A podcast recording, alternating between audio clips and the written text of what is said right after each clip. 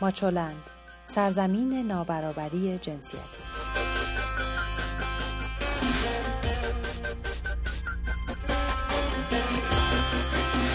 سلام من سبا هستم و شما شنونده ماچو نیوز مرور اخبار این هفته از 12 تا 18 مرداد 98 در حوزه زنان و برابری جنسیتی تهیه شده در ماچولند رو با سرخط خبرها آغاز می‌کنیم.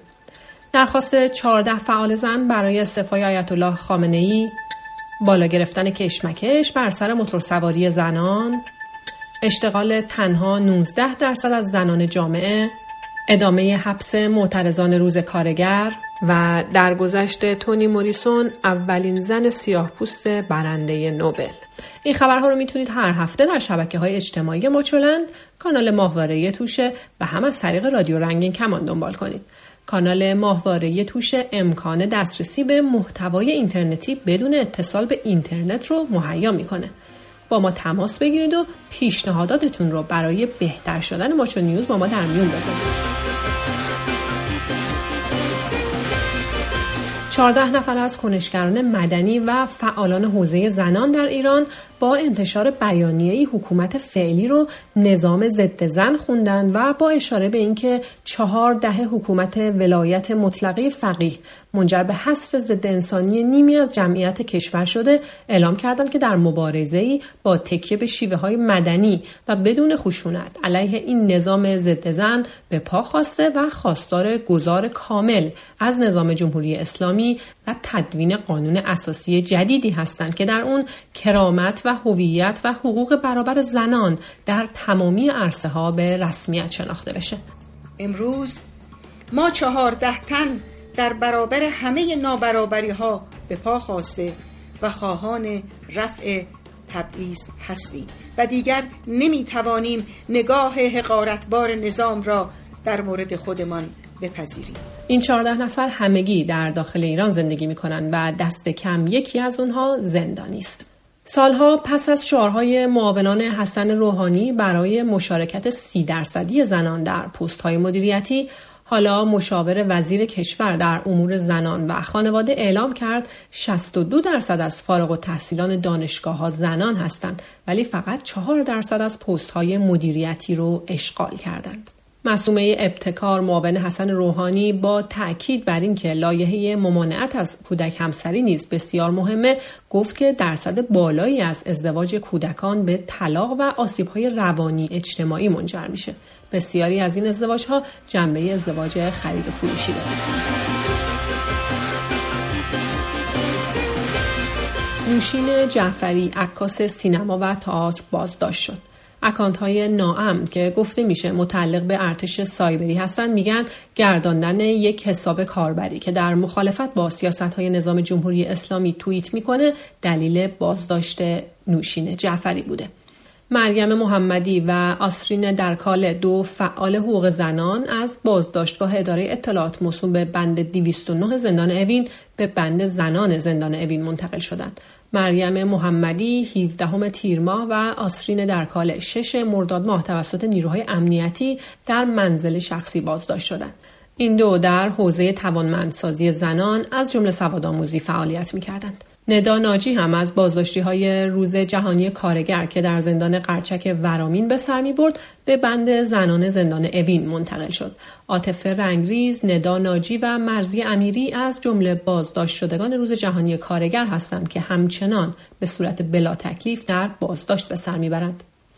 لیلا حسینزاده دانشجویی که پیش از این بابت اتهام اجتماع و تبانی و تبلیغ علیه نظام محکوم به سی ماه زندان شده بود جهت اجرای حکم به بند زنان زندان اوین منتقل شد.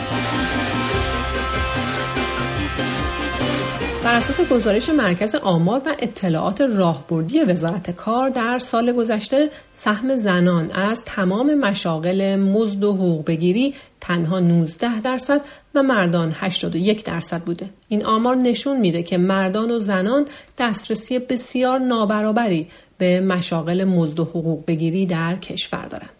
موتور سواری زنان در هفته که گذشت بسیار خبرساز بود. ماجرا از انتشار متن رأی دیوان عدالت اداری برای رسیدگی به تقاضای صدور گواهینامه موتورسیکلت برای یک زن در اصفهان آغاز شد. چند سالیه که ما دنبال گرفتن گواهینامه موتورسیکلتی و تا اینجا پیش رفتیم که تصمیم گرفتیم یه شکایتی تنظیم کنیم از از نیروی انتظامی به دیوان عدالت اداری بابت اینکه ما موفق به دریافت گواهینامه نشده بود.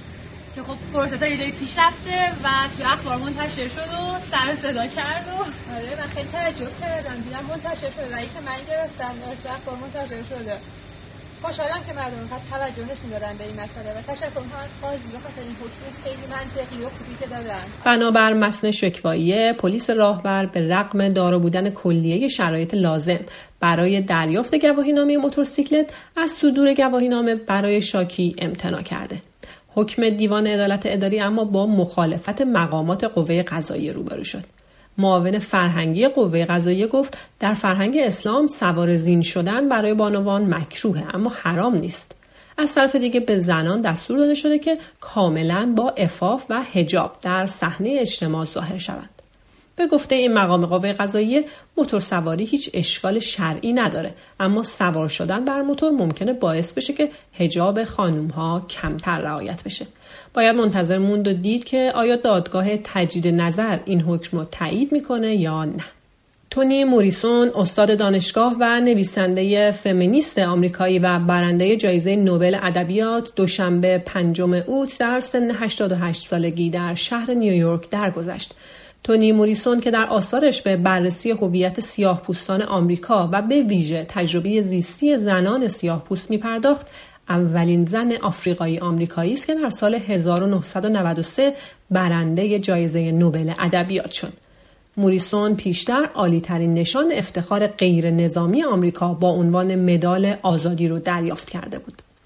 اما پارلمان کنیا از یکی از نمایندگان زنی که به همراه فرزند پنج ماهش به پارلمان اومده بود درخواست کرد که ساختمان پارلمان رو ترک کنه. در پی این اقدام سایر نمایندگان زن به نشانه همبستگی با این همکار خود پارلمان رو ترک کردند. زلیخا حسن که فرزند پنج ماهش رو با خودش به پارلمان آورده بود گفت که به دلیل وضعیت اضطراری که در خونه براش پیش اومده و با توجه به اینکه پارلمان محلی برای نگهداری کودکان نداره مجبور شده با فرزندش به سر کار بیاد بنابر قوانین پارلمان کنیا غریبه ها از جمله کودکان اجازه حضور در پارلمان رو ندارند برخی از نمایندگان مرد پارلمان این عمل زلیخا حسن رو خجالت آور خوندند. اما خبرهای ورزشی محمد جواد منتظری دادستان کل جمهوری اسلامی بار دیگر با حضور زنان در ورزشگاه های فوتبال مخالفت کرده و این سوال رو طرح کرده که فیفا با این مسئله چیکار داره باید بهشون یادآوری کنیم که فیفا نهاد مسئول فوتبال، فوتسال و فوتبال ساحلی مردان و زنان در کل جهانه و تعداد اعضای اون از تعداد اعضای سازمان ملل بیشتره. خبر بعدی این که استفانی فراپا مسابقه سوپر جام باشگاه های اروپا بین لیورپول و چلسی رو داوری می‌کنه. او نخستین زنی خواهد بود که یک مسابقه سطح بالای فوتبال مردان رو قضاوت می‌کنه. تیم داوری اون هم بیشتر از داوران زن تشکیل شدن. استفانی فرانسویه و 35 سال داره و کمتر از یک ماه پیش اگه یادتون باشه فینال جام جهانی فوتبال زنان بین آمریکا و هلند رو در فرانسه داوری کرد. بازی لیورپول و چلسی حدود شش روز دیگه در استانبول برگزار میشه. خبر بعدی این که مسابقات لیگ فوتسال زنان در حالی برگزار میشه که مربیان اون به مدت سه هفته زیر ذرهبین کمیته فنی خواهند بود. ضرب العجلی که مسئولان این عرصه برای انتخاب سرمربی ملی پوشان در نظر گرفتند. ملی پوشان از شهریور سال گذشته بدون هیچ سرمربی تا اردیبهشت ماه به تمرین پرداختن و پس از اون در کنار علی رعدی مدیر فنی خودشون و زیور بابایی مربی در تورنمنت روسیه شرکت کردند. از اون تاریخ تا الان ملی پوشان نه دیداری و نه تمرینی رو در برنامه خودشون دارن.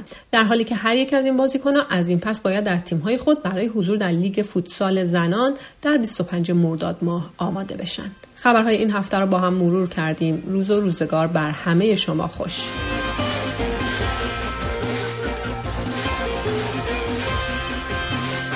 ویدیوها، مقاله ها و خبرنامه هفتگی ماچولن را در وبسایت ماچولن به آدرس ماچولن نقطه نت، شبکه های اجتماعی یا کانال ماهواره توشه پیدا کنید.